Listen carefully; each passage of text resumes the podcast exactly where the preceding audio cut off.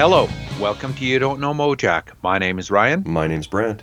and on this episode, it's time to get that bad news wagon out of Dookie because it's SST 192, the Run Westy Run Hardly Not Even record.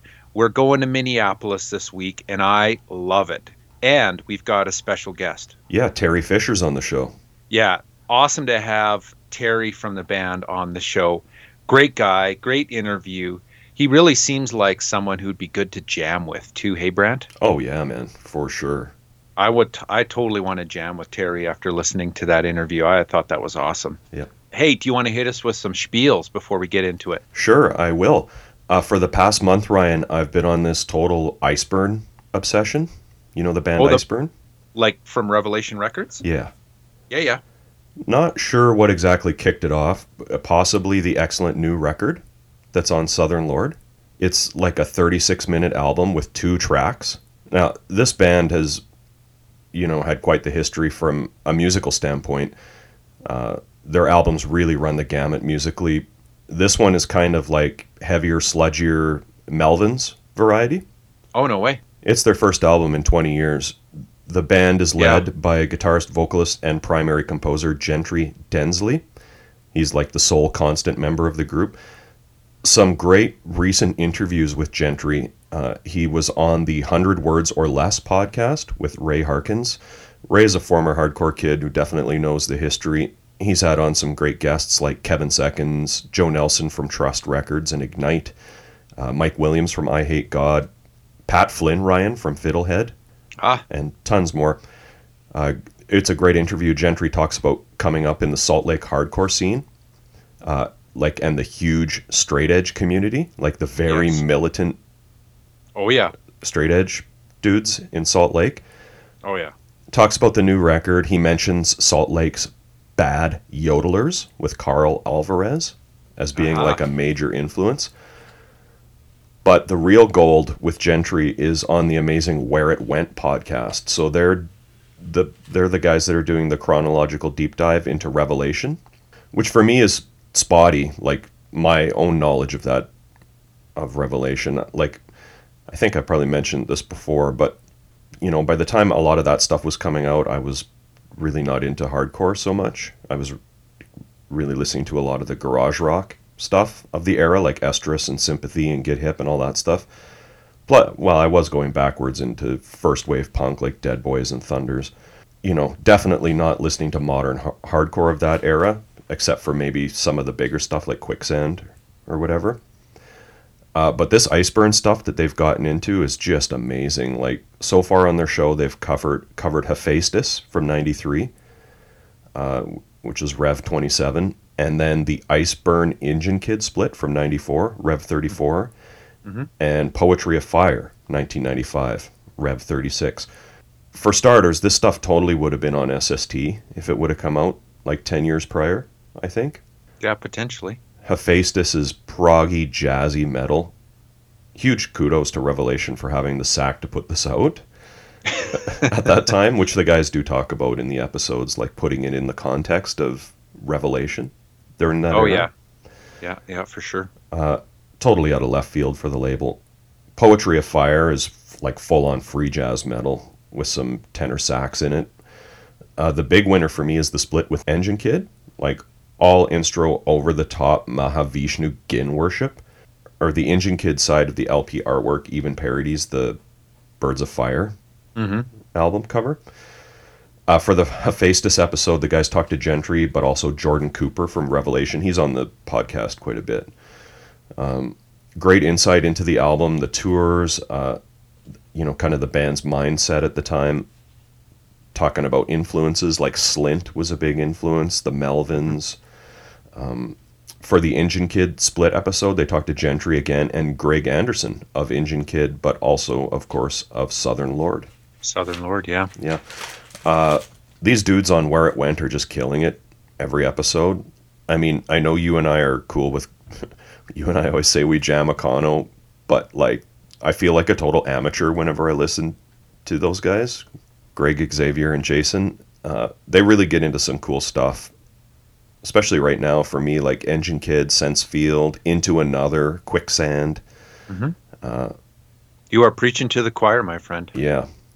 Like I know there's only so many hours in the day and there's a zillion podcasts out there, but where it went is just super high quality. Total labor Yeah. of love for sure. You can tell. Right. Yeah, right on. Ryan, I wanted to tell you about this book that I just read called Doomed to Fail. The, Okay. the Incredibly Loud History of Doom, Sludge, and Post Metal by J.J. Anselmi. So it's kind of separated into three sections. Part one kind of focuses on Doom and blues, like the early blues that influenced Doom, and then, you know, Blue Cheer, Sabbath, Pentagram, Sir Lord Baltimore, Pagan Altar, all those kinds of bands. But then it goes into like there's a nice big chapter on Vitus, Wino, The Obsessed. Uh, they kind of go through like you know the history of doom metal with Trouble, Candlemass, Cathedral, up into the like the newer bands in the '90s like Sleep, Acid King, Goatsnake, Electric Wizard, Yob, uh, Flipper, and the Melvins get a nod for kind of helping pioneer the genre. And then the second half is like the sludge portion of the book. Nice big chapter on Eyehategod, uh, some stuff on Crowbar, Cavity, all those kinds of bands. And then part three uh, is kind of the post metal, I guess. Really good chapters on Godflesh, Author and Punisher, Neurosis, Isis, Earth, Sun, Harvey Milk, uh, The Body. It's really good. JJ plays drums in a doomy band called Drainage, which is just an awesome band name, too. Drainage. Yeah. So, yeah, check that out. Doomed to Fail, JJ and Anselmi. Do you know what the publisher is? Yeah, it's Rare Bird Books. They've- Rare Bird Books. Pretty okay. sure they did possibly that Bruce Duff book, maybe. Oh, I know I've read other books on on Rare Bird. They have a I'll have to- podcast too, actually. okay, cool. Yeah, well, I mean, I, I'm always interested. Sometimes, you know, you can order it direct from them and uh, bundle up in a package. You never know, so it's good for folks to know what the publisher is. Yeah, that's it for me, Ryan. What do you have? Cool. Uh, I have got two on the tree. I tried to find a third. I could only find two on the tree this week. Okay. But the first one I thought I would mention is a new record that is about to be released from Jack Endino. His first record in 15 years. It's called Set Myself on Fire, named after uh, the song from a, a prior EP of his. It is coming out on Capacitor Records, and it's just full of a ton of you know guest musicians and frequent Endino collaborators like Barrett Martin on drums, Johnny Graziati, I'm probably mispronouncing that, and Sam McDonald from Candy Coated, another Endino band. Uh, Rob Skinner from Coffin Break, Chris Johnson from Endino's Earthworm and Zeke, Alex Sibbald from The Accused and Grunt Truck, Josh Sinder from Tad, Grunt Truck, The Accused. You know this is going to sound good and right up our alley. Some new Endino, 15 years it's been since his last album. His last one was called Permanent Fatal Error, which was good. He has since, like during all these lockdown months, been uh, remixing and re-releasing some of his albums like virtually but this is coming out in blood red vinyl physical copy so cool to get some new Endino Right on. the second one I uh, came across, I wonder if this is an artist that you know, Brant. I, I think it's probably pretty likely. It's a compilation I found called Highway Butterfly, the songs of Neal Casal. Yeah, yeah. Is It's that- it's brand new. It's like Yeah, yeah. sixty tracks or something like that.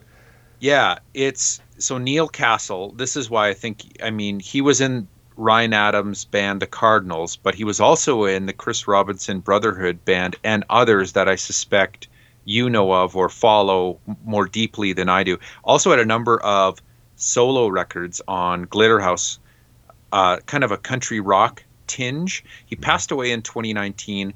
It is a massive compilation, either a 3 CD or 5 LP compilation doing his songs, 41 artists.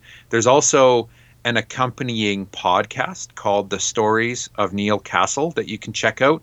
On the comp, there's a ton of artists that make a lot of sense to be doing uh, Neal's songs.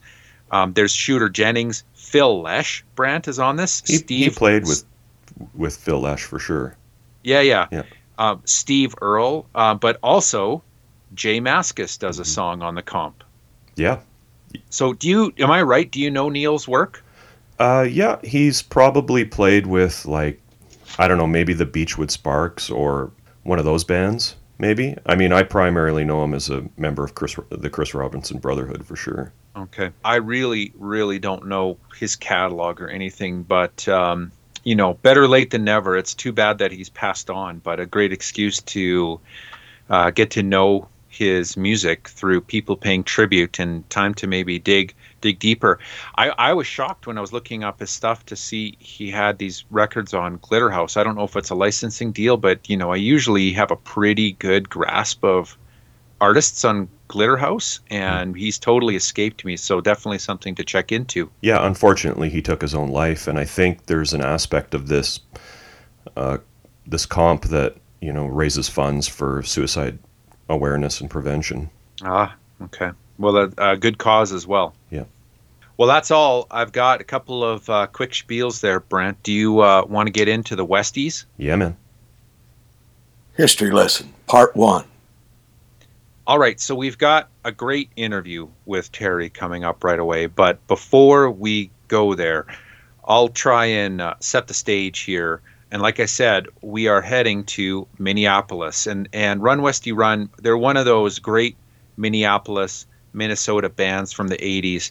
They do definitely often get overshadowed by some of the bigger names like the Replacements, Husker Du, even uh, like Soul Asylum, um, and and it is a fact that they the Westies were not as popular, but they were legendary in their own right. They have a great history, lots of overlap with other bands we know, and most of all, some great music. Yeah, they definitely stand apart from those bands. For sure, for sure. But I also, you know, when I listen to Run Westy Run, there is a whole stream of like noisy Minneapolis music where I can see kind of common references um, with some of the Westies music. So I, I don't know. It's cool. It's cool to get into them here. Now, some of this you'll cover in the interview with Terry, but uh, just to set the stage here, Run Westy Run were formed in 1984 by three brothers from St. Louis Park Kirk, Kyle, and Craig Johnson. Kirk's the singer. Kyle and Craig started off doing both guitar and bass, but it seems as though Kyle ended up kind of settling more so on guitar, Craig settling more so on bass. Kirk and Kyle were, for a period of time, playing around in New York and San Francisco. Terry met Craig in 1982. They started up a band called the Portables, and that's when they had a drummer named Tommy, Tommy Martin. But eventually, Craig asked his brothers, Kirk and Kyle, to move to Minneapolis and start up the band Run Westy Run with Terry. Tommy was in the band to start, but then they eventually got Bob Jocelyn on drums. Terry's on lead guitar, and that is that's the lineup we're talking about here on this episode. Run Westy Run took their name from a children's book from 1966 by Gudrun Alcock, and the book was about a rebellious preteen named Westy.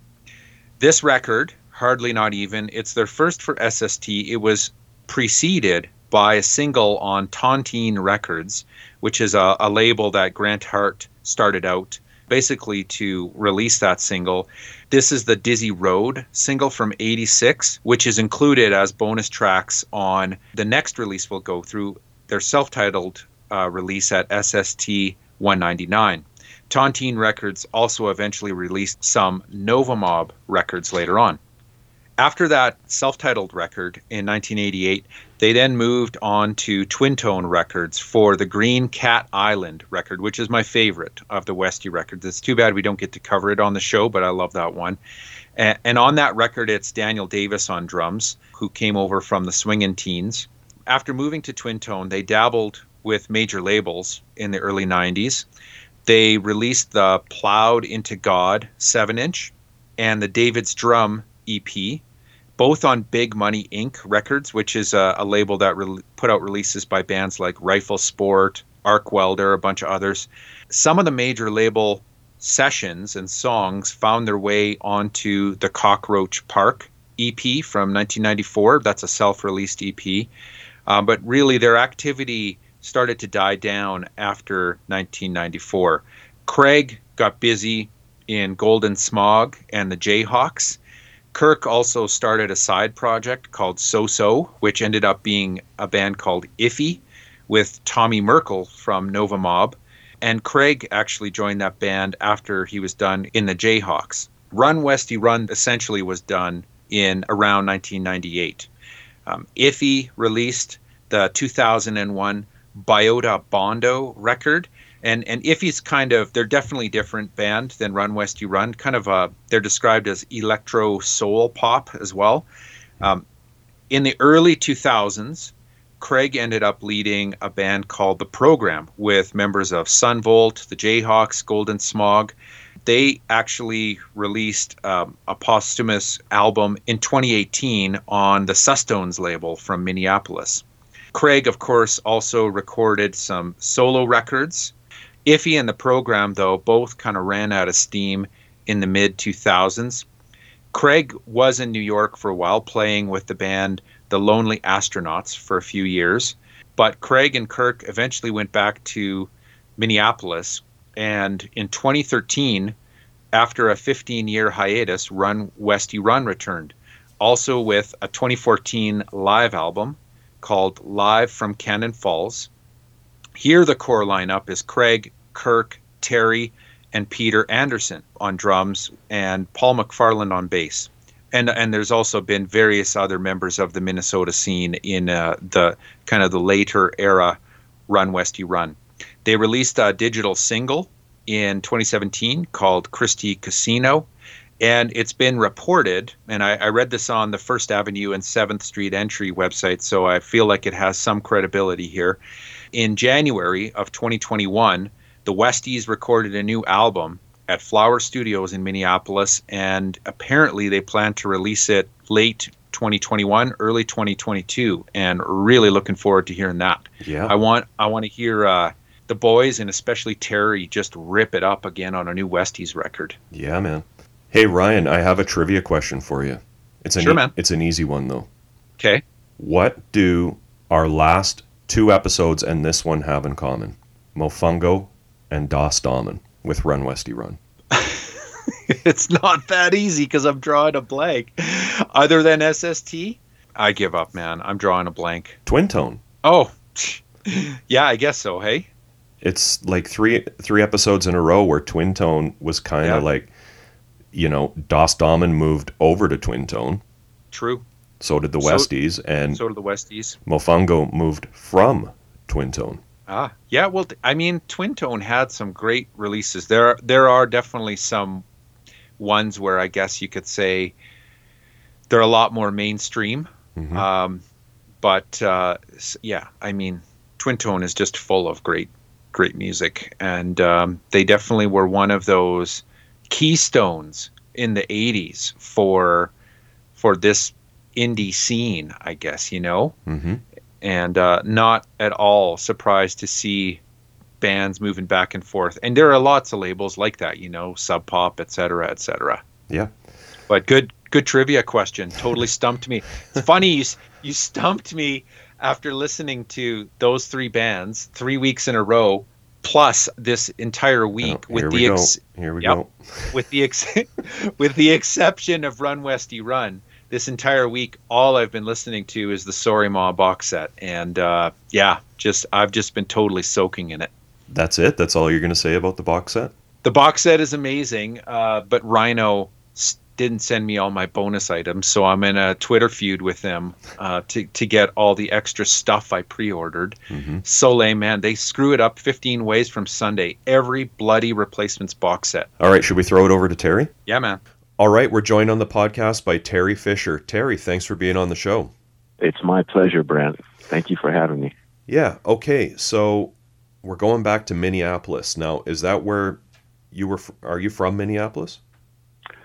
I am from Minneapolis, one little um, suburb next to Minneapolis. I guess you could say all the Johnson brothers as well. We're all from St. Louis Park, which is just west of Minneapolis.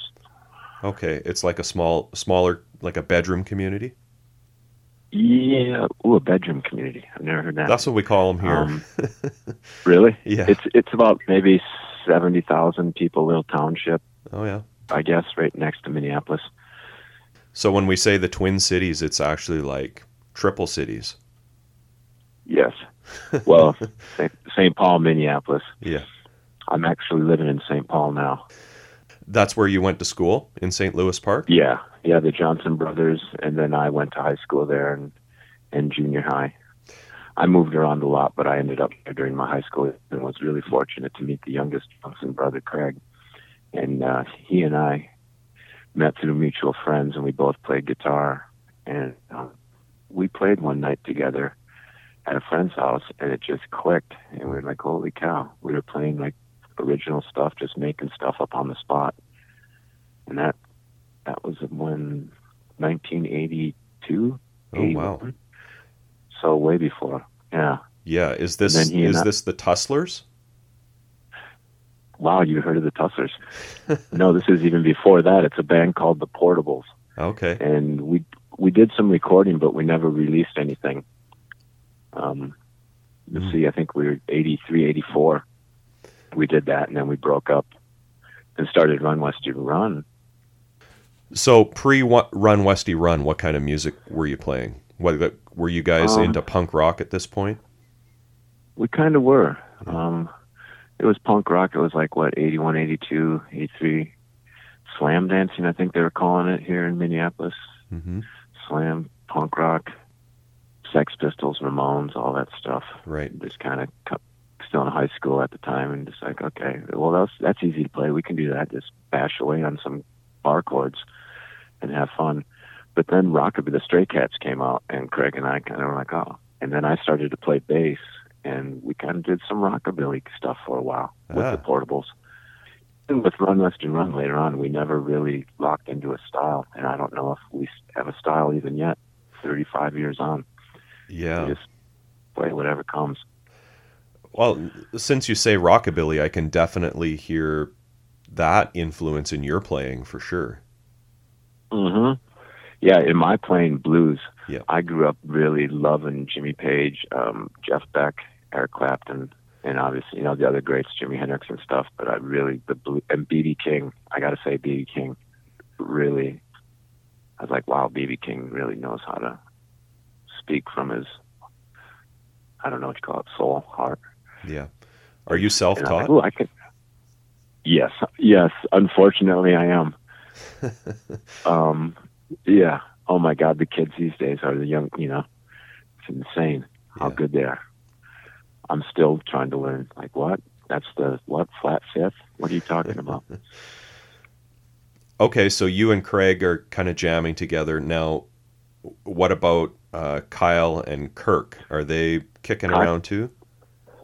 Kyle and Kirk were in New York, and then they went up to San Francisco, and they had a band called the Young Cherries Hmm. with a couple other people, and um, they were doing good. They were, I don't, I really don't know. They were like doing gigs, and they were busking on the corner and things like that. And they had some songs. Kyle had some songs, and so Craig and I are in the Portables, and um, and then the Portables actually broke up, and then um, for like six months, and Craig and I eventually said, "Hey, let's get my brothers to come to Minneapolis."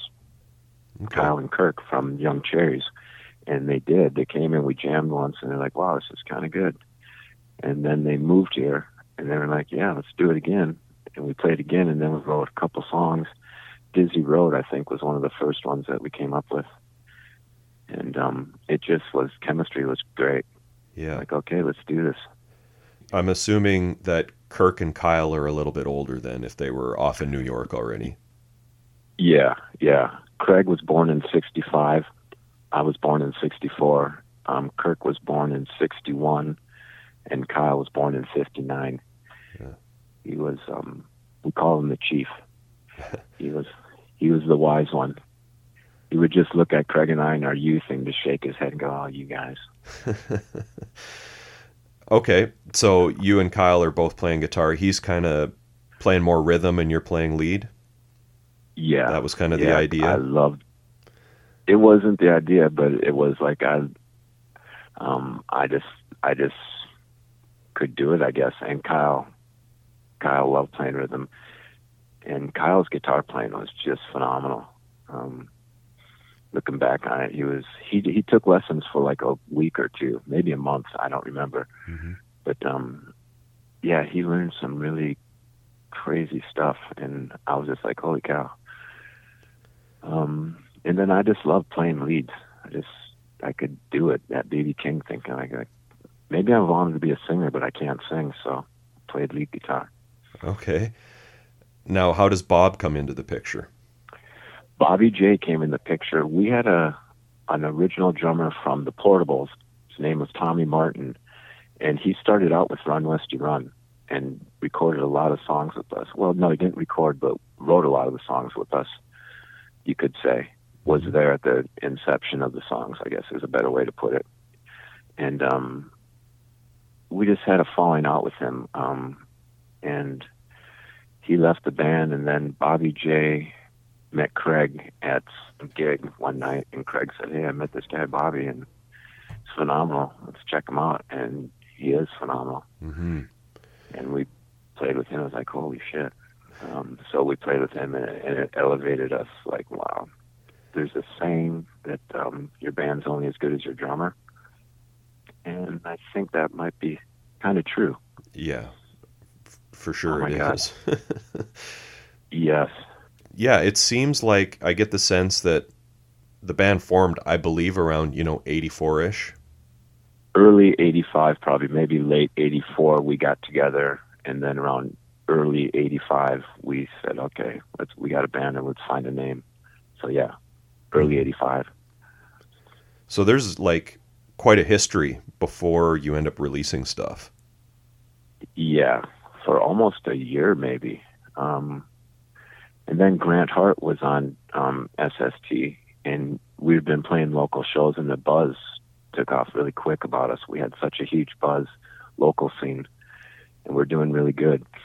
And grant approached us was friends with kyle and um we recorded on a label Tontine records that grant just started. I think we were the first one to put out a I don't know if he has any other releases, but we released a 45 with Dizzy Road, um, Circles of Joy, and No Way in the World.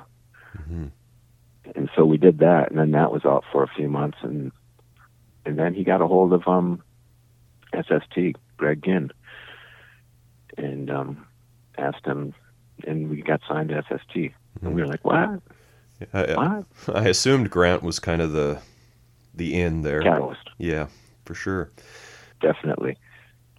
Some of those bands, like Husker Du and the Replacements, were you playing with those bands, or like I'm, you know, th those guys are a little bit older than you guys, so like, or were you kind of headlining your own show? Did you have your own bands that you played with? Um, we were doing shows in the Seventh Street Entry and at the Uptown Bar. We never played with the Replacements. Um, I don't even think we played with Husker Du. We may have though. Mhm. Um, and then Soul Asylum were were around. Loudfast Rules, they called themselves at the time. We played a basement party with them around '85 or so in the early early days hmm and um but we never saddled up with any of the local bands and I mean all through our early early careers, you know, people when we go out on the country and tour and stuff, they'd ask us about those other bands and it's like, well, we really don't we don't have any connections with them really, other than Grant, you know. Yeah. When did you start touring? It would have been after the first SST record. So Grant got us signed I'm trying to think, did actually here's what happened, Grant is um we played the Uptown Bar and Peter Buck from REM was in town in eighty five or so. It must have been eighty five, late eighty five or early eighty six, and he saw us and we had a song Mop It Up.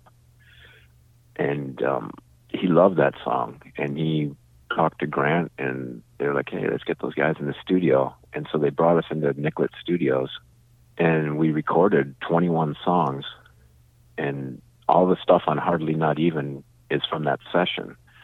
I'm confused on whether or not we were signed SST Records at that time. It feels like we were. I was gonna Yeah. say it. Like I was almost certain that almost all of this stuff on these two SST records were like all recorded in um, in one session. I'm using air quotes because I don't know how many days that would have been, but uh, I know like both It's records true. came out in '88, I believe. Yeah, I think the hardly not even made it in '87, and then the other one in '88. So um, the self-titled one with the fish on it from SST 198, I think it is release. Mhm. Um, half of that is six songs from the hardly not even sessions, and that has mopped it up on it, which we didn't put on the first record. And I remember Peter was like, "What? You guys didn't put that on your first record? Stupid." and in hindsight, yeah, we were stupid. and then the and then the other side of the fish record we did at another studio here. Someone had a house in the studio, and it's kind of way different. It's kind of harder guitars and heavier. Mm. Um, songs like Blackball G and so forth. But that's another record. You'll get to that in six records. Yeah. So, what do you recall about recording with those guys, with Steve Fjelstad and Grant and Peter? I remember going to Nicollet Studios and being totally green, no experience. Um, going, wow, this is amazing. Setting up, doing live, just playing rough mixes, you know, just setting up, playing as a band. hmm And they recorded us, and I didn't have a guitar amp, so they just set me up with a guitar amp and played. And I remember, man, this is so fun. This is great. And I had all these ideas to do overdubs and such. And during that first four days of five days of laying down tracks, and then right somewhere right around then, I caught a really bad cold, and I was sick, and I didn't want to get Peter sick. I remember I was so worried about. It. I was like, I can't come to the studio. I'm just dripping snot. You know, I'm just terrible, terrible. So I stopped coming. I did all my parts at that point, but I still wanted to do more. And but I missed like three or four days, and by the time I got better, they had mixed everything. Oh boy. And so I I missed the end of it. So I looked back and I was going, oh man, there's things I wanted to do but couldn't. It was fantastic being in there. It was great. Peter and Grant sitting at the control and just taking it all in. hmm Um, Tell me about the live show. I mean, I've read bits and pieces about about the band, and uh, it's very common to hear people say, you know, it was a unpredictable. Use show words like unpredictable or chaotic live show. it is true. Um, live um, recordings, yeah, it's very different at the live show. Kirk, I would say a lot of that had to do with Kirk. He was Mhm. very unpredictable. Remember, he taped magazines pictures to his chest with cellophane tape and put his clothes on over it. And at one point, took his clothes off and had all these pictures on himself. And then he thought it was a good idea to light him on fire. And he lights one on fire and then goes, "Oh, I'm bare skinned under it. Maybe that wasn't such a good idea." and he burned his nipple really bad. I remember that. Um, another time he thought, hey, I got this great idea to bring sawdust and throw it and light it on fire. He would do stuff like that. Hmm. I can't even describe it. He was just insane. He was, for like me, Jimmy Page was my guy. Like, wow, Jimmy Page. Because I, saw Led Zeppelin when I was 12. Oh And I was like, that's what, that's what I want to do. I saw him. I was like, that right there, that's what I want to do. And for Kirk, I think um, Iggy Pop was big, and Jim Morrison Hmm. were big, and that that those were his guys. So I think Kirk kind of, I don't want to say emulated, emulated Mhm. Iggy, but he had that kind of unexpectedness. You don't know what's coming next. And then it was just good. And then Bobby Jabian, such a good drummer when we'd play live, he would just, he was so good and just elevate the band live, you know, playing live. So good.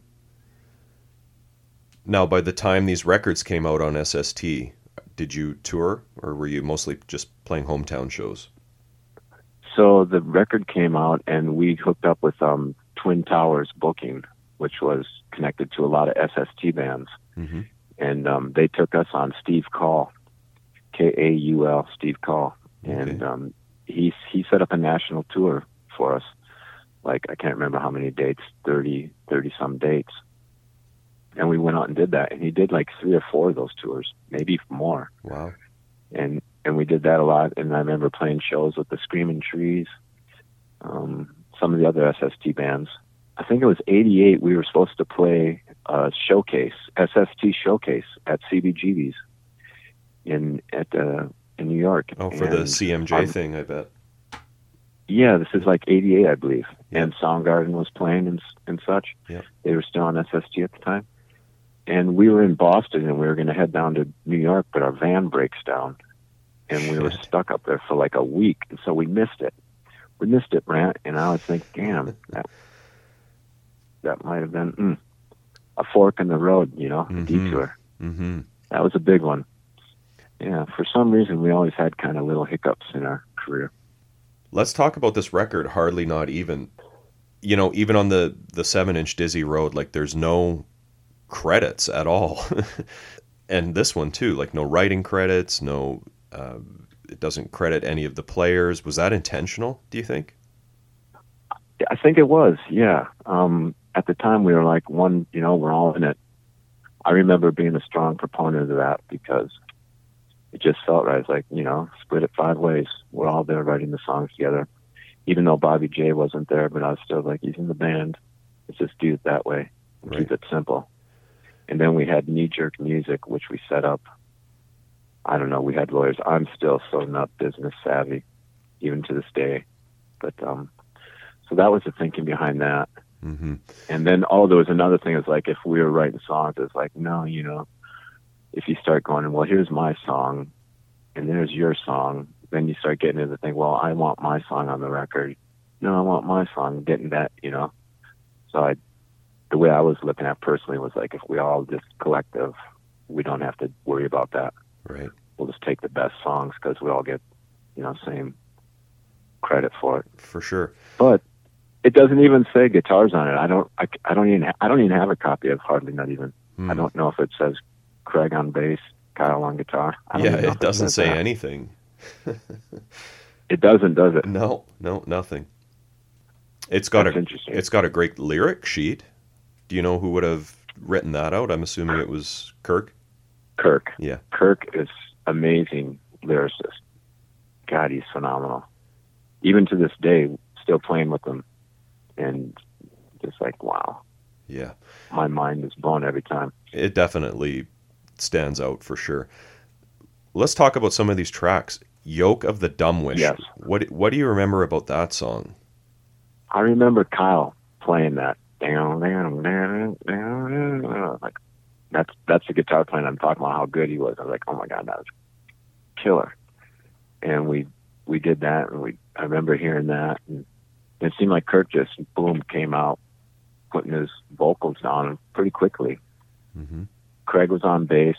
Um, I played what guitar stuff I could over it. Like, wow, what do I play with this? And I don't know. I just played whatever sounded good. And we love that song. I love that song. It's a fun one. Yeah, it's a great opener. Did did Craig and Kyle kind of switch up bass and guitar? They did. Yeah. Yeah. Um, even on that first record, yes, they would. Live so on Yoke too. the Dumbish, yes, when we play live, they would switch up, and Craig would play bass on. Um, I would play guitar on a handful of songs. Kyle would play bass on maybe five songs. Yeah, Craig ended up becoming the bass player pretty much, and a damn good one too. hmm Yeah. So Yoke of the Dumbish, and then what's the second track? Uh, the next track's Drag Planet. It sounds, you know, I can hear bands like the Big Boys or the Gun Club, but the, also like almost a bit of a metal feel almost. Yes, I loved hard rock. You know, the Sab. I don't know, Black Sabbath loved hard rock. Yeah. So Kyle came up with that dum dum dum dum dum dum dum dum dum dum dum, and then we were doing that, and Kirk's doing that. I can tell by your posture. And we're going, well, this is cool. And then we kind of stopped and hey, let's speed it up, double time it, and then we did that. And um, I came up. I had that kind of Arabic guitar lick thing that I was doing, and I was like, hey, I could do this in that song and it just it just came so natural. We didn't even think about it. Just like somebody would play something, like all of a sudden someone would add a part, you know, yeah, that works, and they all came together so beautifully, organically. Yeah. Is that is that how a lot of these were written then? Like someone would just play a riff and then you would kind of write them together at the pra- in the practice space? Exactly. Yeah. Exactly. And yes, and the funny thing is, we would never go, "Hey, what are you doing?" We just look at each other's hands and see what key they're in, and kind of write our own parts for the song. hmm It's very strange, and kind of even to this day, it, it's still that way. Yeah, well, I, I mean, you can hear it in the song's arrangements. It's they sound like songs that were, you know, worked up by a band that's, you know, like jamming together.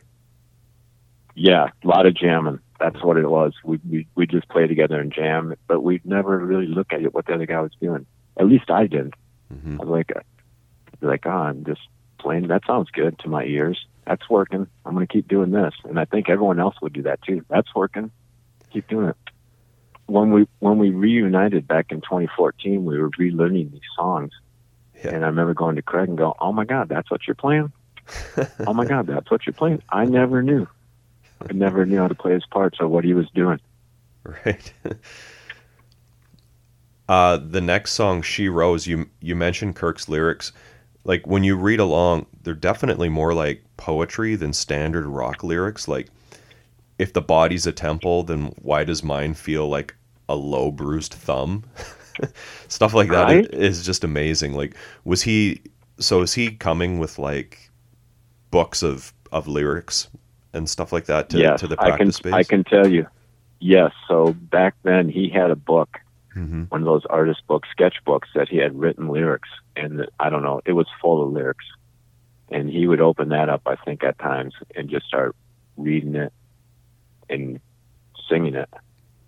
And he's really good at looking at the words and then kind of, um, how do I say it? Um, I don't know, putting them to melody and yes. So you're you're spot on. He had a book that of poems and lyrics and things because he was into Jim Morrison, and loved the poetry. He's, he's really good with. He's got that gift, gift Yeah. of words.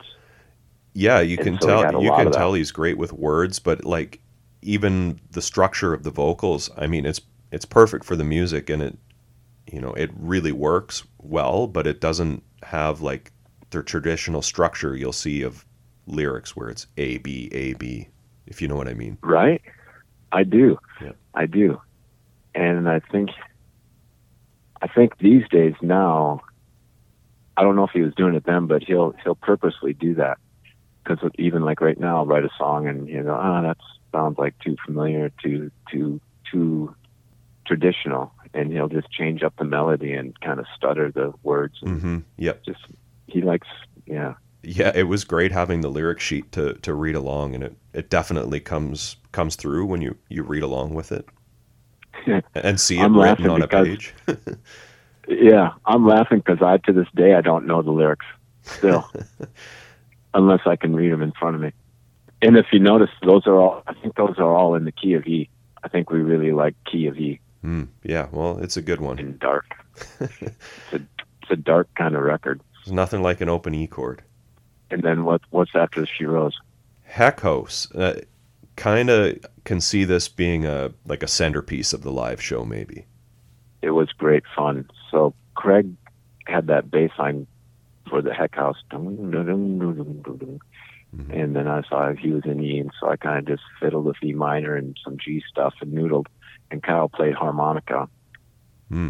and it just kind of grew from that. And then Kirk, so Kirk, I remember Kirk telling us about what you call hell, I call home. Rambo's living in, I can't remember the lyric, but he said he was in a hotel with Kyle maybe, and Rambo was on TV.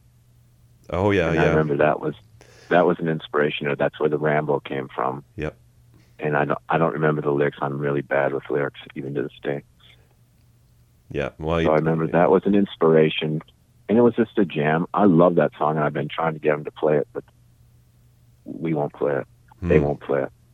And then what? What's after that? Darktown. Yeah, 71's next. Yes, 71. Lyrically, I have no idea what's going on with that, but it's brilliant. I love that song. Um, I think Craig came up with that bass line on that. It's got that hypnotic down, down, down, down. Just an easy riff. I guess they say Westy's playing the box. So musically, that's like in the box, I guess Right. they say. And I heard it, and then I was like, wow. And I think um, what I played on I think I subconsciously was drawing on kind of like The Exorcist Mm. um, Mm-hmm. theme song. It's really haunting. Yep. That was a fun one to play. I remember Peter Buck was going, "Holy shit, what are you doing on that?" He was like, "What are you doing? Like ringing your E strings and playing the doubling up on your high E string?" Well, you were talking about, Yeah. you know, growing up on what we call classic rock now, and maybe this is just the blues influence too, but you know, I can even hear some some Fogerty in your playing, some CCR. Really? Oh yeah. Oh my god. Yeah, I definitely grew up on classic rock. Yeah. Absolutely. And so yeah, I would just emulate what I heard, you know. hmm And Brant, I got to tell you, through all the years, it got, it got to a point where it's like I couldn't even. I purposely wouldn't listen to music because I would subconsciously, eventually, repeat it Right. like months down the road, two months down the road. Yeah. On that note, Peter Buck saw me doing that high E thing, and then they did a record. I don't know the name of it, Automatic for the People or something like Yeah, that. And yeah. it, that Green, gr- Green is it? There's there's a song where Peter's doing the high E thing, and I've always said, ah, he got that from me. Okay, we're flipping the record over now with my favorite song title, King of the Zebra Pants or King of Zebra Pants. Yes. I love these kind of volume swells you're doing in the song. It almost like approximates a slide. At least I think that's what you're doing. Yes, volume swells. Yeah, yeah.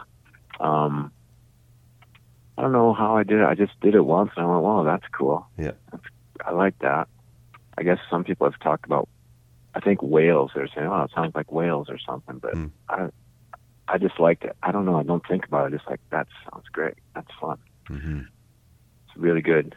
And um, that song, Kyle had the the framework for the you know the dong, the whatever you want to call it, the melody or rhythm. It's not really rhythm, it's just a riff. Right. And then um, Kyle is the king of zebra pants. So Kirk wrote about Kyle. Kyle had some zebra pants, and he'd wear them all the time during a period in their growing up together. Right. I think it was during the Young Cherries. Okay. And so I think that song's basically about Kyle lyrically. Another one in E. I think every song is in E. Nope, She Rose might be in A. Iceland Queen. Key of A. Yep. Craig came up with that bass line one day. We were just jamming. All of a sudden, Craig starts going down, and they're like, wow, that's nice.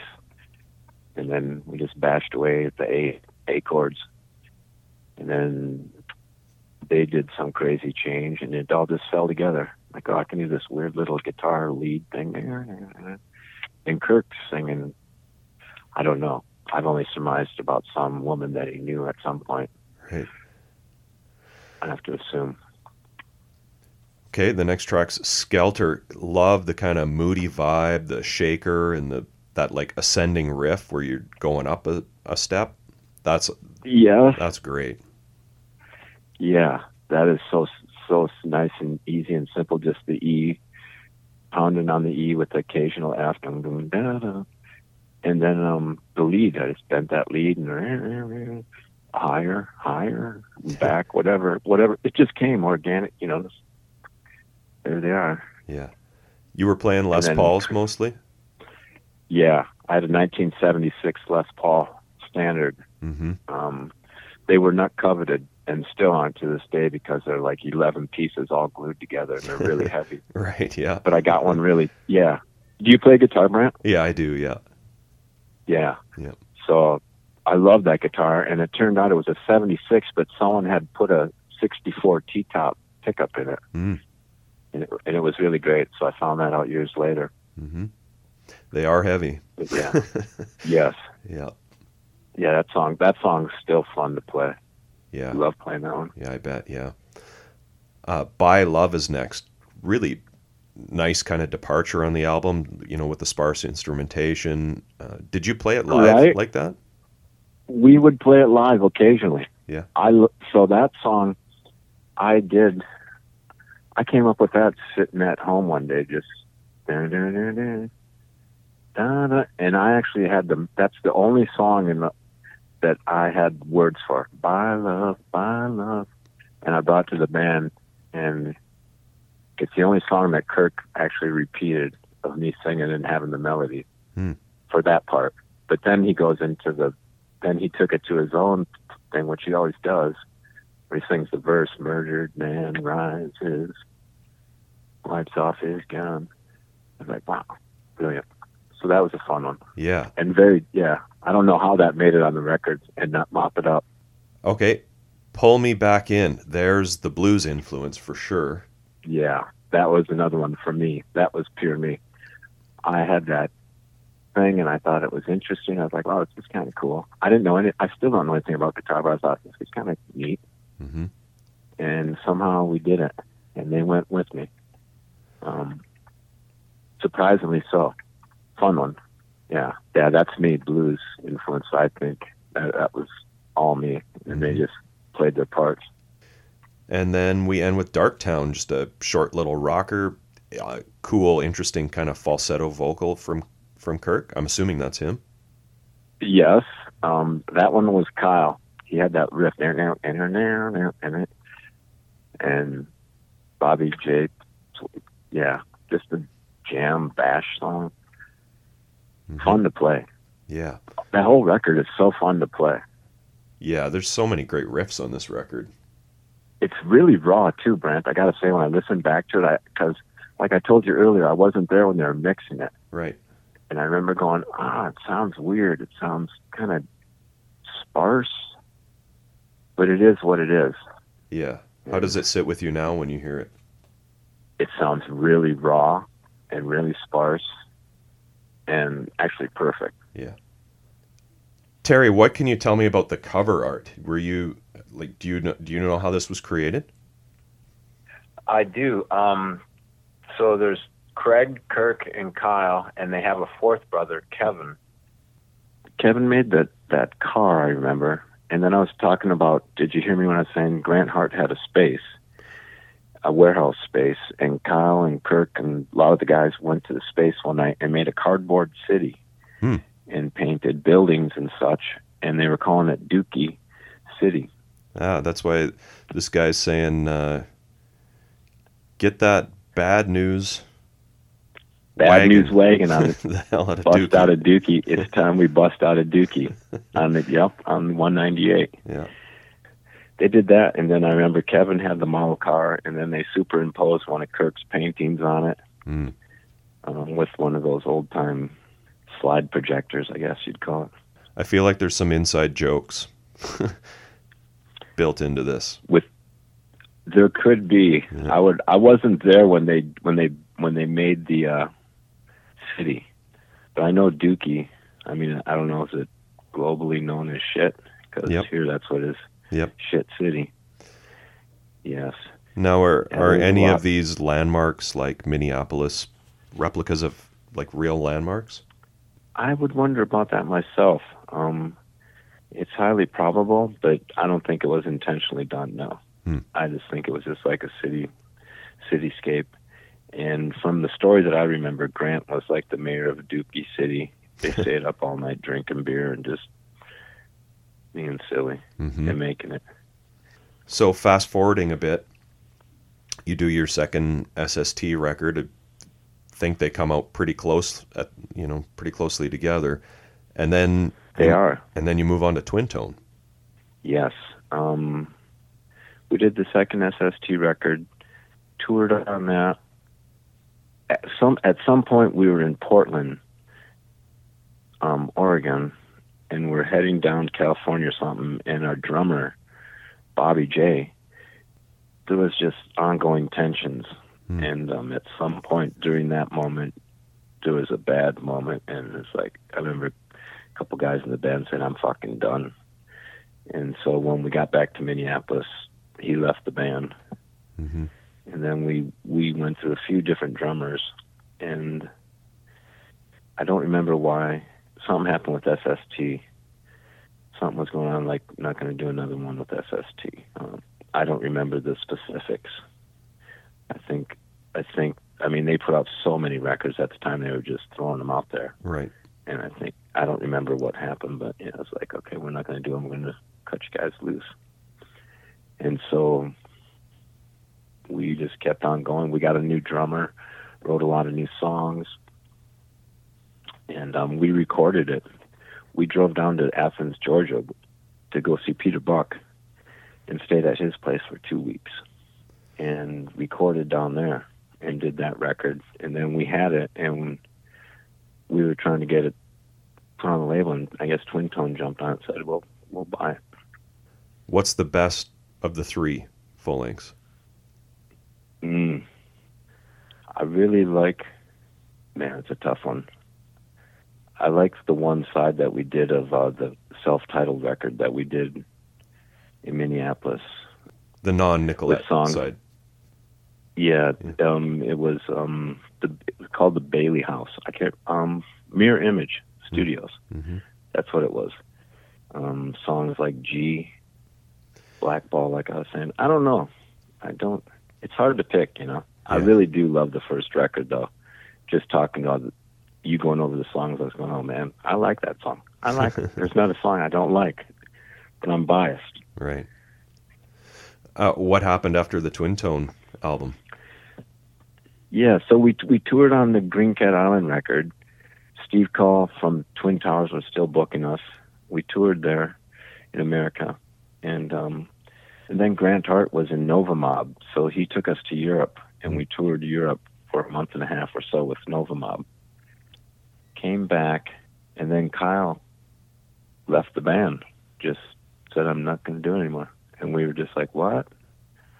Shocked Yeah. and he left the band. And then we kind of floundered around for a while. Got John Joyce on bass. And um, 91, 92, played with him. 93, we went to. Um, John was dating a, a woman that worked on A at A&M Records, hmm and so we got kind of a backdoor deal for A&M Records. 92 December, went up to New York, recorded out there for like two, three months. That was a great experience. Um, we're sitting on like 12, 13 songs of that. Yeah. Never came out. Never came out. Hmm. Um, actually, David's drum from one of those EPs we did is from that session, Okay. and. Hitchem Tall is. Do you have the um, recording still? We do, Yeah. and we, we we own all the rights to it. We can record it. We can release it. Oh wow. but but we've just been kind of sitting on it. Hmm. Um, I bet there's other unreleased of- stuff too. There is, Yeah. there is. As a matter of fact, Bobby J got some stuff that we did from the Dizzy Road session. Oh wow. There's like 20, 20 songs. A lot of those songs I'm speaking of came out on hardly not even different versions, but Bobby J has them, and he's been sitting on them, and he won't give them to us. Oh, that's too bad. I know, right? I go, I keep saying, Bobby, just release it, I'll, so I can buy a copy. I want to hear it. yeah. But yeah, there's a lot of weird stuff. Hmm. Holy shit. Yeah, there's been. I mean, there's been a lot between all those EPs and such. So, A- so A and M, we we did the record for A and M, and at the same time, Soundgarden did Black Hole Sun. They were on A and M at the time, hmm and Sheryl Crow did her debut record for A and M. So at that time, those records were just done, and ours was just done. And I look back at those two records compared to what we did, and I understand why they let us go. So, but they let us go and said, "Oh, it's you know, you guys have the full rights to it, Mm. do do what you want with it." That doesn't always happen that way. I know, right? Yeah. So we got lucky in that sense, yeah. and spent a lot of money. It was like a lot of money. Well, it would Um, be we amazing if at- those tracks saw the light of day at some point. I think that I mean we want to. There's like a couple that we go. I don't want to release that track, but Mhm. like I said, um, Hitchentolf is from that. We did that on Cockroach Park. Mhm. We released David's drum on some other EP, and I think those are the only two from that session. But there's like five or six other songs from the A&M sessions that are really good. hmm And yeah, we're looking for an avenue to release those. And currently, right now, we're in the studio. Right now, we've we've been recording since April, Oh wow. and we're trying to finish that stuff up.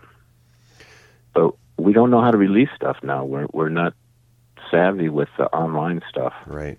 There's like Bandcamp and Mhm. stuff like that. That that's probably one of the most so- popular uh, online avenues for sure. Streaming. Right? It's so strange. Well, I mean, you guys are still playing shows too, right? So I bet, Yes. I bet there's a market for you know some vinyl for sure, especially if you you know would be able to sell them at, at shows. You know. Yeah, yeah. And then I, I hear people are talking about it's tough to get um, vinyl made right now. But It is right now, Small yeah. lots. Yeah. Yeah.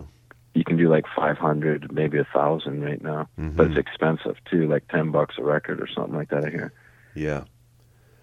But Brant, we're playing November 27th, and we're playing Christmas December 25th. If you want to come to Minneapolis, I do. It's only a 12-hour drive from from where I am. and it's only winter, it might not be that bad of a drive. It might not. Yeah. Um, tell me about Shit. those shows. Like how how often do you play? we've played, we've been playing quite a bit. We've played maybe three or four shows hmm in the last year. Um, the COVID thing locked us down for a good while, Right. um, but we've we've been playing three or four, five shows. I don't know, quite a few. Yeah. and it's and it's fun as ever. It's just a gas to be playing. It's like we're just playing because it's so fun playing music, Yeah. and people are still coming, and it's really good. Sorry to hear about Kyle's passing. That's got to be tough sometimes. Yeah, yeah, that was 2014. That was tough. Yeah. That was right when we were reuniting, hmm and Kyle was practicing with us, and and um, was going to do it, but we didn't know how sick he was, Right. and so we all kind of said, maybe wait for the next show. Is what happened.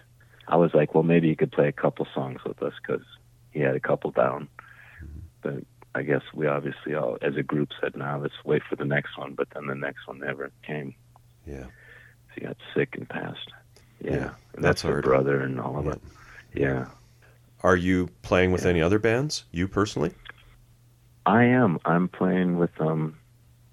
I do a Zeppelin c- cover band. Oh, I guess cool. you'd call it. hmm It's not a tribute band, but it's we play Zeppelin, and been doing that for like three or four years, and they're really good. Um, that's why I started learning about uh, music more. Like what? Like, dude, it comes in on the three. I'm like, what? I can't count. I just hear it in my head. Right. So, so I really realized how little I know about music, playing with them, and then Kirk and I just started another band called Five Cent Reality. Mm-hmm. It's a lot of fun. It's kind of mellow, and I don't know. I can't describe it. Right on. Everyone can head over to the Run Westy Run Facebook page. It seems like that's updated fairly regularly, so lots of good info on there for people. Correct. Terry, thanks so much for taking the time to talk to me today. I really appreciate it. You are so very welcome, Brant. It's lovely to meet you, and it's been great talking about Hardly Not Even. Yeah, it's a great record, man. Thank you so much. Hey, so Brant, great interview, of course, with Terry. So happy to have him on the show. But did he uh, did he inspire you to maybe go like build up your calluses again? Yeah, maybe. Kind of kind of seemed like uh, there was a little bit of a spark there. Maybe. Yeah. Yeah. Uh, it was great having Terry on for sure. You mentioned Daniel Davis earlier, Ryan, who replaced Bob Jocelyn for the Mhm. Twin Tone era. He hooked me up with Terry, so thanks to Daniel. Oh, cool. Thanks, Daniel. Yeah. Uh, he mentions Steve Kaul, the booking agent. Twin Towers, I think, is what he was calling his agency. Pretty sure he got his start at Global with Jordan and Chuck. Uh, and I think he's still in the industry today, like still booking some of those bands like Dinosaur Jr., Sebadoh, Lemonheads. Yeah, wouldn't surprise me. Yeah. Sounds like there's, you know, a Run Westy Run box set out there. Of unreleased material for Yeah, sure. bunch of bunch of stuff from the Dizzy Road sessions even. Yeah, like re-release the records with bonus discs. You Mhm. could definitely, definitely do that. I don't know. I'm loving it this week. It's been a long time since I've honestly like I I actually don't go back to the SST Westies records. Um, but I'm I'm now like re-inspired. Um, I always have just listened to the the Twin Tone record, um, and I don't know if it's because I got it on CD like in the '90s, and it was just really convenient, easy to put in the car, and that's the one that I know. But I'm all in on the Westies now. Love Yeah. it. No, this album rules, man, and Yeah. I can't wait to get to uh, the self-titled one, and we won't have to Mhm. wait long either. Yeah, early in the new year. Yeah, hit me with some Spaceman, Ryan. Why don't you? Sure. So this is actually the only Run Westy Run that I've got out of the SST catalog. So uh, I hope the Spaceman makes it good. Here we go. Run Westy Run, hardly not even. Ring out that old way of doing things and ring in the new. Chock full of brotherly love, this guided tour of Hell House, your house, brings new meaning to the phrase rock your face off power guitar in the Stooges style. These nine songs are what you like. Hmm. LP, cassette, and CD. Definitely confusing for me, anyways. That their next record is self-titled, and they came out the same year. Yeah. Yeah. Well, I couldn't find, you know, an actual, well, a reliable actual release date. hmm You know, like, I mean, it was good to hear from Terry that most, if not all of these, are from the same session because that makes sense when you listen to it. Here's a review, Ryan, from Ink Disease number 14 that I found. Run Westy Run can't run away from the dog of crossover music. Although crossover refers to the bands crossing over into heavy metal or rock, in this situation, it's a case of an underground band crossing over into the mere accessible realm of pop. Musically, this band is grounded solidly into the melancholy genre of heavy 70s rock while still retaining a mild underground edge. The music is almost a naive search through loneliness. Unmistakably, though, a legitimate sincerity permeates this music, reinforced by an impressive melodic sense. Ryan, let's go through these tracks. Yeah. History Lesson, Part 2. Okay, Ryan, so this was recorded at Nicollet Studios December 86, engineered by Steve Fjelstad, produced by Grant Hart and Pete Buck. Peter is, of course, the guitarist in REM and a bunch of other bands. Steve played in bands himself, such as Fingerprints, who I think you talked about last week or the week before. Yeah, their lost twin tone record is getting released now. hmm Engineered tons of albums, uh, like Husker Du's In a Free Land, uh, and some later stuff too, like Flip Your Wig, Candy Apple Grey, New Day Rising. A bunch of the Reflex bands like Ground Zero, Rifle Sport, um, Articles of Faith, Man Sized Action. I think most of the Mats' twin tone records. Yeah, he's got like an insane, insane list of credits. Insane. Soul Asylum, the first Tetes Noires album. Is there anything bad that he touched? I Yeah, can't don't think know. of it. Can't think of it. Do you remember Tetes Noires, Ryan? Remind me. That's Cynthia Bartel, Brian Ritchie's girlfriend from the era of The Blend. She plays on The Blend. Oh yeah, yeah, right. Tetes Noires. Yeah. So this came out on CD, LP, and cassette sometime in 88. Track 1, Side 1, Yoke of the Dumb Wish. Right out of the gates, Kyle and Terry's playing, like panned hard right and left, totally jumps out of the speakers for me. Mm-hmm. The rhythm section just laying it down.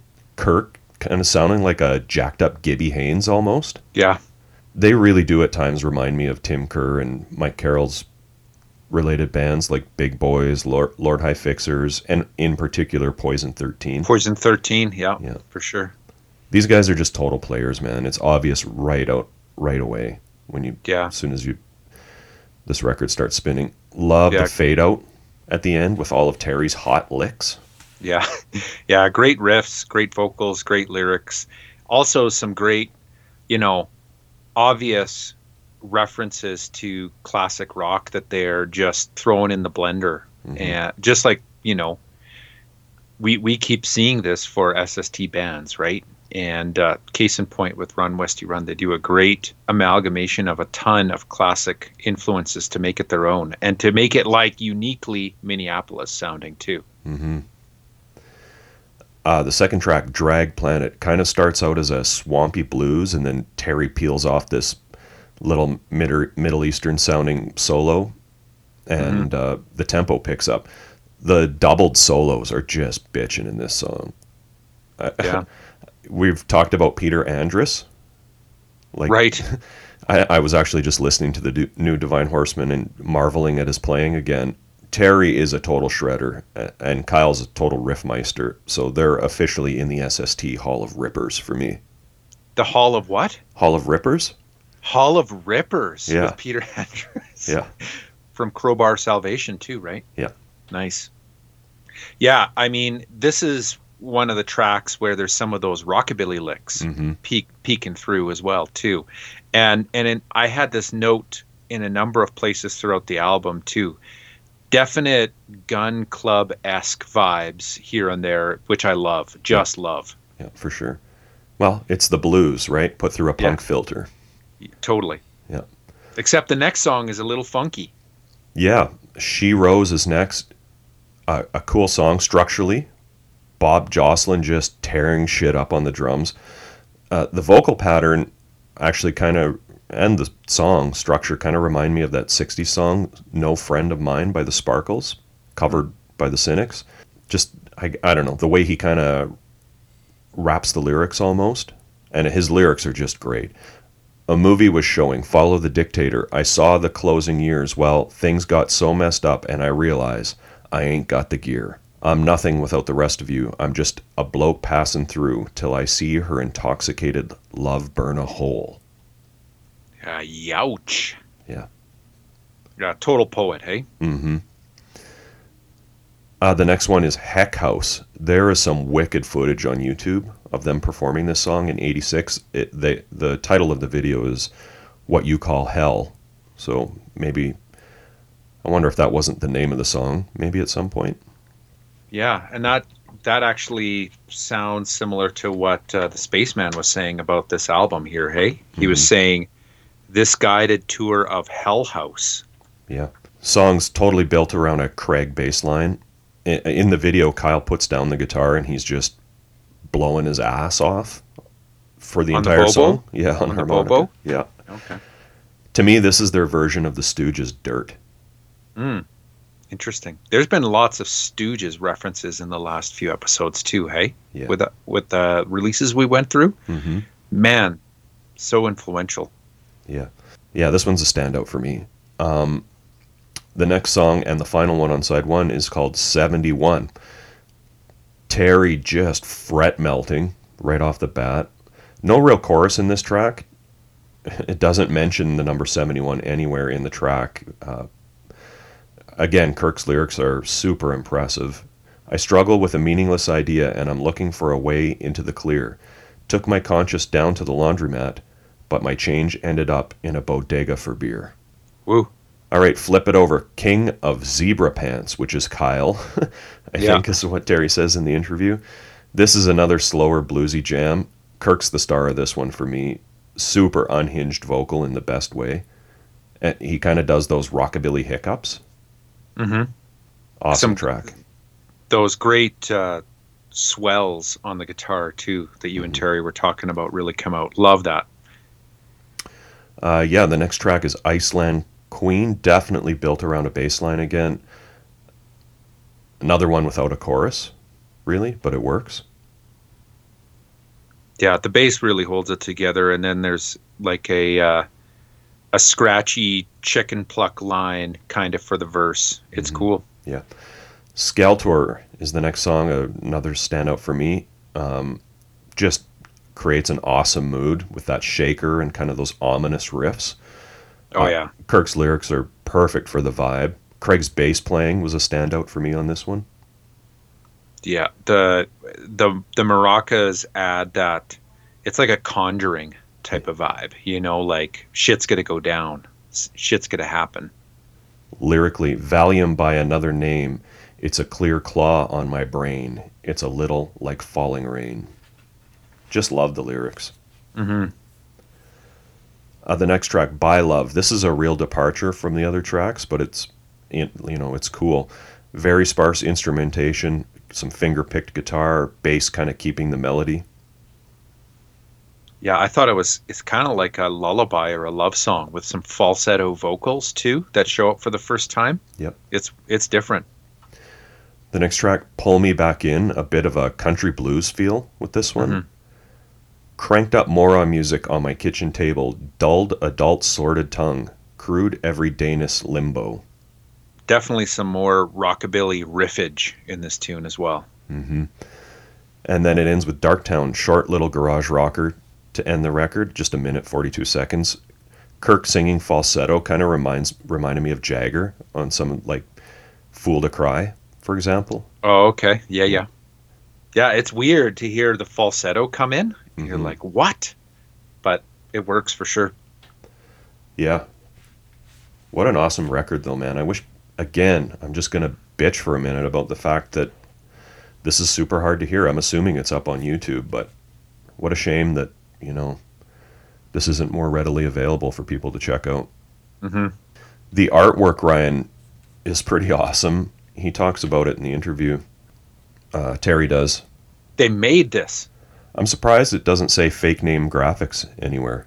Yeah, it definitely has Grant Hart all over it.